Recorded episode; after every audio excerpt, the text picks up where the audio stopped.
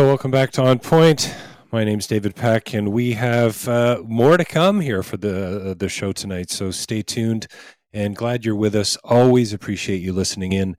And you know, it's really about taking some of these issues seriously, it seems to me. And again, one of my favorite expressions, you know, peel back those layers and go beyond scratching the surface. And we're going to do that, I trust, with our next guest. We have Shuvaloy Majumdar here with us. He's a foreign policy director and Munk Senior Fellow at the Macdonald-Laurier Institute and former director of policy to Canada's foreign minister. Shuvaloy, thank you so much for joining us here on the show tonight. Thanks for having me, David.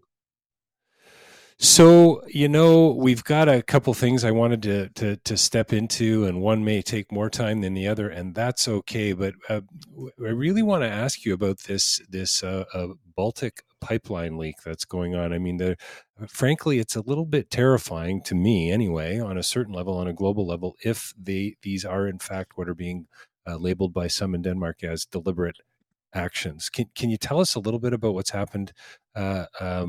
Russia's accusing Ukraine, et cetera, and unpack it and give us some context. Yeah, of course, man. Thanks for the opportunity. I mean, it should cause panic in the sense that that's what it was designed to do.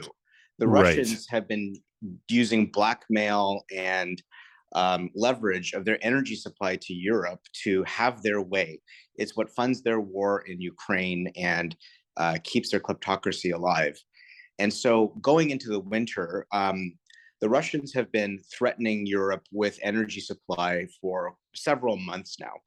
And their objective has been to get Europe to settle down, to have Europe stop providing support or soften the support that they would have otherwise provided to Ukraine in Ukraine's defense of Europe and generally of human dignity. And so the bombings that you saw in the pipelines in the Baltics was... you know, you're hearing the governments, whether it's Polish, Danish, or others, describe that they need to do a proper investigation. But, you know, 3 bombings of this variety is more than just a coincidence. And it is clearly an attempt for Russia to demonstrate how vulnerable Europe is on Russian gas dependency. And the objective would have been to increasingly challenge European society to consider the costs of supporting Ukraine, particularly in the context of pocketbook issues as we head into the winter. Many European nations are already considering how to ration energy. We've seen the European Union and European governments come out with staggering levels of subsidies for Europeans to buy energy going into the fall and into the winter, and moving at lightning speed to try and reorganize their energy supply and secure new supply, including from Canada. So this fits into the context of how Russia has been blackmailing Europe. And this latest escalation by Russia, which, you know, I have to say allegedly, but would be very surprised if it wasn't them, is certainly concerning. Yeah, it is concerning, and you know, and this I think your answer is so interesting. You know, this is it should. I don't think it was prescriptive in the sense it should cause panic, but that's what the intention behind these types of acts are. Do you know in this particular article I've been reading and some of the research I've been doing, the phrase is quote, "The era of Russian domination in the gas sphere is coming to an end," close quote. Do you think that's an accurate statement? If countries like Canada can step up, we can guarantee that the era of Russian domination comes to an end. You know, Germany alone buys $1 billion a day worth of Russian gas just to keep their country running. And Canada is more than capable of supplying that through a multitude of sources. And, you know, had 6 months ago, over 6 months ago, at the inception of this invasion, had we done what the Germans and Europeans have done, which is build pipelines and port infrastructure around the realities of Russian dependence, then we would have been able to replace that Russian contract in Germany and produce reliable, long-term, ethical, clean Canadian gas to Europe for the next 50 years. And in doing so, we would have given, you know, Canadians an opportunity to get out from under the pandemic and invest in the things that they care about. But because we haven't, and because, you know, there are other sources of gas which countries like Germany and other states in Europe are turning to in the Middle East, it continues to be a question the kind of leverage Russia can hold over Europe. We've fallen short on our capacity right. as a country to solve this problem. So I'd love to shift gears just in the last few minutes here. You know, Taiwanese analysts are warning that the chances of a Chinese invasion of Taiwan has kind of risen drastically in the last little while. We've seen a fair bit of aggression, certainly incredibly assertive behavior after, you know, U.S. delegates visiting Taiwan and so on. We got Canadian warships in the strait, which might be acting as a deterrent, but not really probably going to dissuade, you know, an invasion. Do you think this is more just, you know, saber rattling and sort of political posturing? Or do you think we might start seeing a conflict play out in the near future? I think it's all of the above, you know, David. Like on one level, you know, the best way to deter China from invading Taiwan is to ensure Ukraine's success in defeating Russia.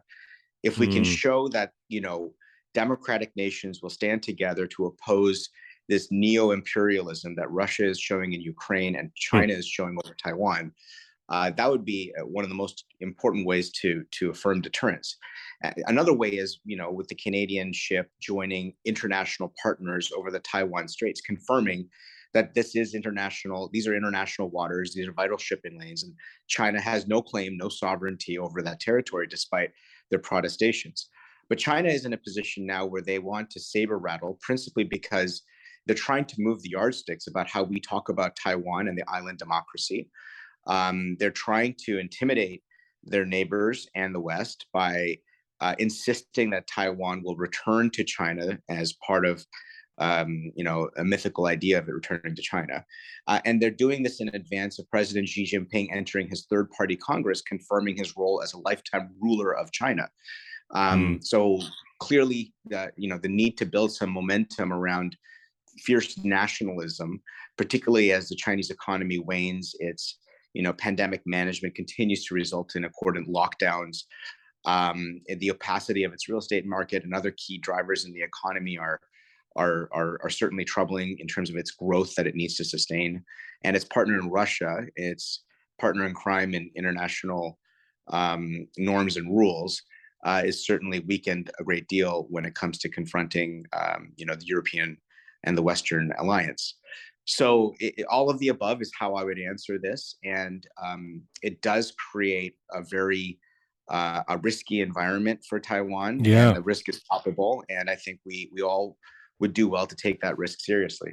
To take it seriously. Yeah, you got to wonder. And unfortunately, we've got to go to break in just shortly. But you do wonder, where could diplomacy come into play, or is that just not even at all on the table? And I think we need to have you back to have a further conversation about this, because there's a part of me too that wonders, how do you lay your head down, anyone around the world, you know, on your pillow tonight, if that's how you sleep, and feel good about what's going on? You know, I mean, there's just it's pretty unsettling when you're out there reading the headlines right now. Shuvaloy, thank you so much for joining us here on the show tonight. We've been chatting with Shuvaloy Majumdar, Foreign Policy Director and Munk Senior Fellow at the Macdonald-Laurier Institute and former Director of Policy to Canada's Foreign Minister. Shuvaloy, thanks so much for your perspective tonight on a couple of pretty important issues. Pleasure, David. Talk again soon. Yes. You've been listening to On Point. My name is David Peck.